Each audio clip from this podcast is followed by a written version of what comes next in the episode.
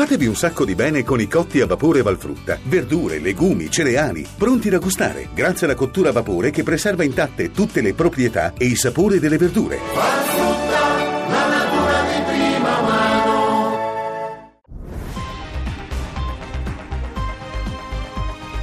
Sei su Radio 1.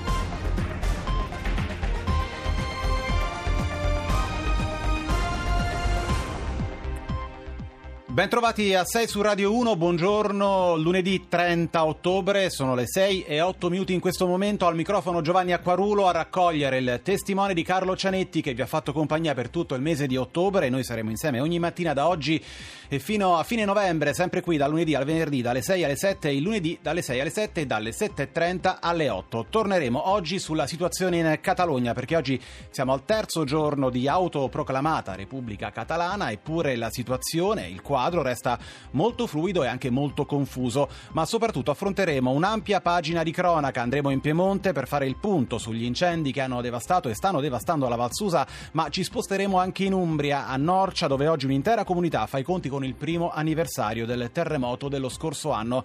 Di questo e di altro ancora ci sarà anche la politica italiana con il voto siciliano oramai alle porte. Parleremo insieme con le voci, le testimonianze, i punti di vista dei nostri ospiti e allora vi voglio ricordare ricordare subito i nostri contatti e gli indirizzi social per scriverci e interagire con noi. Le pagine Facebook e di Twitter di Radio 1 Rai, su Facebook siamo anche in diretta streaming e poi con la nostra radiovisione. Poi l'hashtag eh, sempre su Twitter 6 su Radio 1 con il 6 e l'1 finale scritto a numero. Infine il nostro contatto telefonico per sms, messaggi WhatsApp e anche messaggi vocali. Il numero è il 335 699 2949. Noi siamo qui, vi aspettiamo.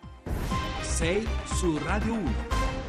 E allora cominciamo il nostro racconto di questa settimana con un ricordo molto doloroso, un nervo ancora scoperto un pezzo della memoria di questo paese che ci porta in Umbria, a Norcia, perché esattamente un anno fa, il 30 ottobre del 2016, la scossa più forte mai registrata dal terremoto dell'Irpinia del 1980, una scossa che colpì il centro Italia dopo le scosse del 24 agosto prima e del 26 ottobre poi, senza fare vittime ma devastando tutto quello che aveva fin lì resistito. Un sisma terribile che per mezzo milione di italiani fu il colpo colpo definitivo perché da quel momento, dalle 7.41 di quella domenica mattina, le loro terre e le loro città non sarebbero mai più state quelle di prima.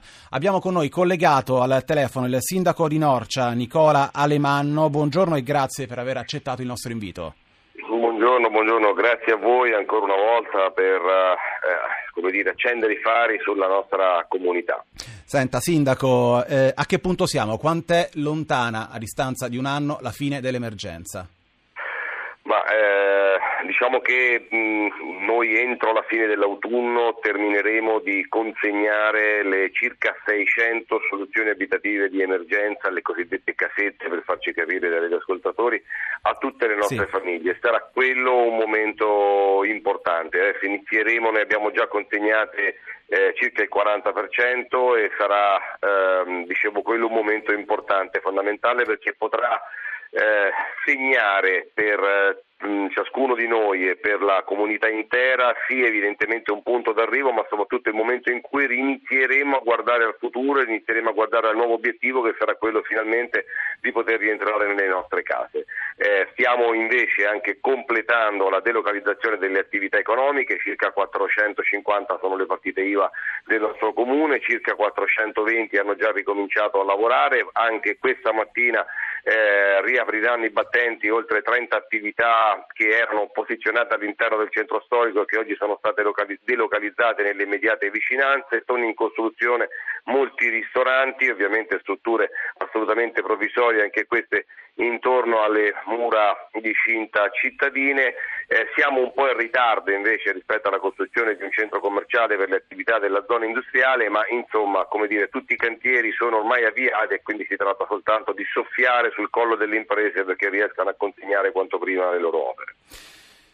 Senta Sindaco, eh, ad agosto sono stato con eh, il giornale radio, per il giornale radio ad Amatrice per la veglia che accompagnò il primo anniversario del sisma del 24 agosto del 2016 e devo confessarle che quella notte la comunità locale di Amatrice credo legittimamente e comprensibilmente manifestò una forte diffidenza, un senso di estraneità verso i livelli più alti delle istituzioni. Ecco, come vive oggi la sua comunità il rapporto con voi amministratori? Momento evidentemente molto complesso, molto difficile, soprattutto quando ci sono delle eh, difficoltà. È evidente che il cittadino eh, vede immediatamente nella istituzione più vicina, quella che è eh, davanti a lui, anche la persona con cui sfogarsi. Noi evidentemente immaginiamo, pensiamo che forse avremmo potuto fare di più, che avremmo potuto fare meglio, che avremmo potuto fare cose diverse, arriverà anche il momento in cui ci confronteremo, ci processeremo eh, reciprocamente. Ciò che io eh, ritengo si possa dire che in Umbria in qualche modo abbia potuto fare la differenza è che eh, i diversi livelli istituzionali abbiano lavorato e collaborato insieme spingendo tutti nella stessa direzione senza avviare quella procedura abbastanza usuale nel nostro paese dello scaricabarile. Nessuno ha puntato mai il dito contro l'altro, tutti abbiamo cercato di fare del nostro meglio e questo ha fatto sì che in qualche modo noi si potesse passare dal dire forse ce la stiamo facendo al ce l'abbiamo fatta. Molti sono gli italiani che vengono a trovarci nella nostra città, il modello di sviluppo di, di, Norcia della nostra economia è fondato sulla filiera turismo, ambiente e cultura, noi abbiamo dovuto cambiare completamente tutto ciò che era relativo a questo modello di sviluppo, oggi cerchiamo di accogliere le persone dalla mattina alla sera per farle stare insieme a noi, non abbiamo più eh, posti letto, sono meno di 300 dai 3.000, oltre 3.000 che noi avevamo prima eh, del sisma e la gente eh, pian pianino, pian pianino inizia inizia a capire, Ale... inizia a comprendere. Molto chiaro Alemano. Torniamo sulla questione delle macerie, perché appunto eh, milioni di tonnellate di macerie che di fatto eh, rallentano la rinascita di cui stiamo parlando. È vero che ci sono normative molto complesse e stringenti da rispettare, ma è altrettanto vero che o si trova una soluzione rapida oppure come dicono anche Confindustria, ad esempio, la loro presenza continuerà a rallentare la ripresa economica, è d'accordo? Assolutamente sì, assolutamente sì. Noi scontiamo in questo paese, un paese che ogni anno racconta terremoti, frane, alluvioni, fondazioni, incendi, comunque emergenze. Scontiamo in questa fase di eh, dire, aver inciso negativamente sul modello di protezione civile che stava dando i propri frutti, ma soprattutto scontiamo il fatto di non disporre di un testo unico per la gestione delle emergenze. Quando scatta un'emergenza in questo paese il legislatore inizia a scrivere le deroghe sulla normativa attuale i sindaci imparano a gestire l'emergenza giorno dopo giorno, le ordinanze si susseguono, pensi che siamo a tre decreti legge convertiti in legge, 40 ordinanze del commissario per la ricostruzione, altrettante circa del capo dipartimento della protezione civile, io sembro Linus che girava con la copertina, io giro con ma- un mazzo di cartelle in mano eh, dove sono scritte in modo evidentemente anche disarticolato perché le ultime 4-5 ordinanze che fanno riferimento alle precedenti sono di fatto illegibili, non c'è un testo unico coordinato, seppure oggi finalmente Vasco Errani ci ha messo a disposizione eh, una, uh, solida, una solida base normativa dalla quale evidentemente partire per scrivere questo. È chiaro che se in un tema così complicato, se le macerie sono state assimilate ai rifiuti solidi urbani, voi sapete quanto può essere complesso in Italia gestire rifiuti solidi urbani eh, in tempo ordinario, figuriamoci in fase di eh, emergenza. Certo, Alemano, ecco, la interrompo perché le voglio, lei faceva riferimento molto interessante alla politica nazionale, io le voglio far, risentire, far sentire l'intervista che abbiamo realizzato con la nostra Maria Grazia Putini con il geologo Mario Tozzi, perché dentro ci sono alcuni spunti che ci riguardano molto da vicino, si parla di politica, l'ascoltiamo insieme e poi torno da lei. Mario Tozzi, è aumentata la prevenzione in Italia dopo tutto quello che è successo un anno fa? No, direi di no, basti pensare ad Ischia, il terremoto che con una magnitudo ridicola ha pure ucciso due persone. La scienza può prevenire? La scienza aiuta a prevenire, se poi si parla di prevedere, beh questo è più complicato, i terremoti al momento non sono prevedibili, ma il terremoto di Norcia ci dice molto chiara una cosa, che Norcia è un esempio positivo, nessuno è morto, nessuno si è fatto male e le persone stanno rientrando in casa al 40%. L'esempio negativo è Amatrice, dove con un terremoto di magnitudo addirittura molto minore di quella di Norcia ci sono stati 300 morti e quella distruzione. Tutte le volte diciamo che sarebbe necessario un investimento importante, ma c'è un gesto, un'azione che si potrebbe fare subito? Sì, ce n'è una è quello di fare la microzonizzazione sismica del territorio. Che cosa significa? Stabilire per ogni paese, per ogni singolo quartiere, per ogni casa addirittura, per ogni costruzione a che sollecitazione sarebbe sottoposta se ci fosse un terremoto come quello che si attende in quell'area. Questo è L'obiettivo che hanno già gli scienziati è che lo mettono in pratica, dunque non costa granché, va solo tradotto in pratica comune per ogni amministrazione locale. Con uno strumento di questo genere la pianificazione territoriale diventa una realtà che tiene conto del rischio sismico. La paura è che qualcuno questa pianificazione territoriale non la voglia fino in fondo. Qui non puoi costruire, qua devi costruire in un altro modo, qua ti devi spostare. Sono questi no che la politica dovrebbe dire e purtroppo non dice. Alemano, ho sentito Tozzi, allora eh, la politica nazionale cosa state facendo voi per quanto riguarda la prevenzione antisismica e cosa andrebbe fatto meglio o di più? Ma eh, innanzitutto eh, tutti coloro che assumono questo importantissimo impegno nei confronti della loro comunità dovrebbero conoscere eh, tutto ciò che attiene alla protezione civile, dovrebbero sapere che cos'è un COC, che cos'è un CORC, che cos'è un CORC, che cos'è un, una scheda EDEF, cioè dovrebbero conoscere tutto ciò che è necessario fare appena scatta un'emergenza eh, sismica o un'emergenza di qualunque altro genere. Eh, Totti parlava eh, della microzonazione fisica di secondo livello e citava Norcia come esempio positivo. Eh, la mia amministrazione aveva appena adottato il piano regolatore generale con una microzonazione sismica di secondo livello. In questo momento noi stiamo realizzando la microzonazione sismica di terzo livello che non ti scosta moltissimo, è il livello più alto di indagine della risposta sismica del terreno. È fondamentale e la politica deve imparare a dire dei no, sono molti più i no che si dicono rispetto ai sì, bisogna tornare a un livello di responsabilità, bisogna tornare a dare valore alla funzione pubblica eh, di tutti coloro che si mettono a disposizione nei confronti della eh, comunità. Benissimo, benissimo grazie Alemano, davvero grazie per essere stato con noi. Io le mando un abbraccio forte alla sua comunità anche da noi di Radio 1. Buona giornata.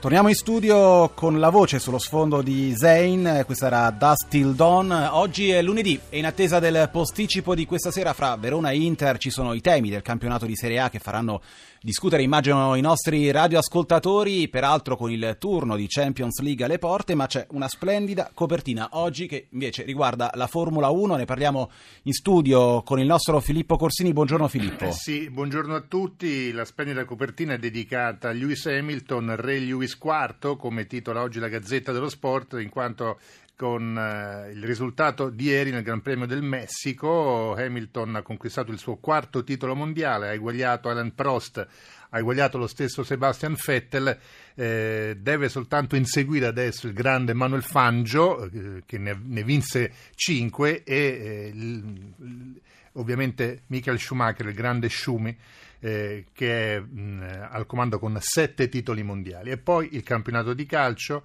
dove le grandi giocano praticamente tra di loro. È un campionato equilibrato solo per le prime cinque, il resto, insomma, per il resto è, è notte fonda, basti pensare ancora al, al, Benevento che dopo 11 partite non ha raccolto nemmeno un Ho punto. letto questo dato, Filippo, che è molto significativo secondo me. Senza scontri diretti, le grandi, eh, le prime 5 del campionato hanno perso soltanto 6 punti su 159 disponibili. Eh sì, ehm, vincere lo scontro diretto è fondamentale, chi riuscirà a vincere di più vi vincerà probabilmente lo scudetto, anche perché non si vede davvero un campionato nettamente diviso in tre tronconi, no? le, quelle che corrono per i primi posti, poi le squadre che inseguono al centro classifica un piazzamento in Europa League e poi quelle che lottano disperatamente per salvarsi. Una sembrerebbe già ormai spacciata ed è appunto il Benevento.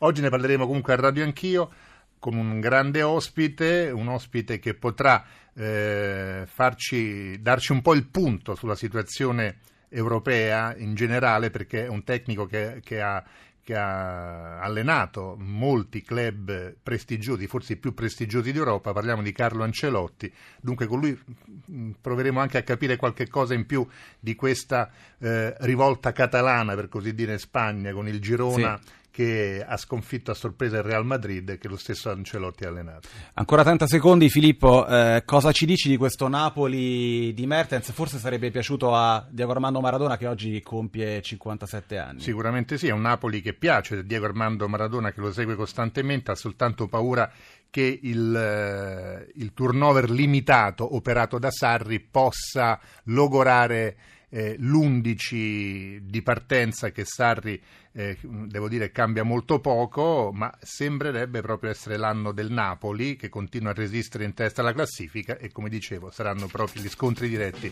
a fare la differenza. E allora grazie a Filippo Corsini che ritornerà alle 8.30 sempre qui su Radio 1, ora c'è l'onda verde e noi torniamo subito dopo.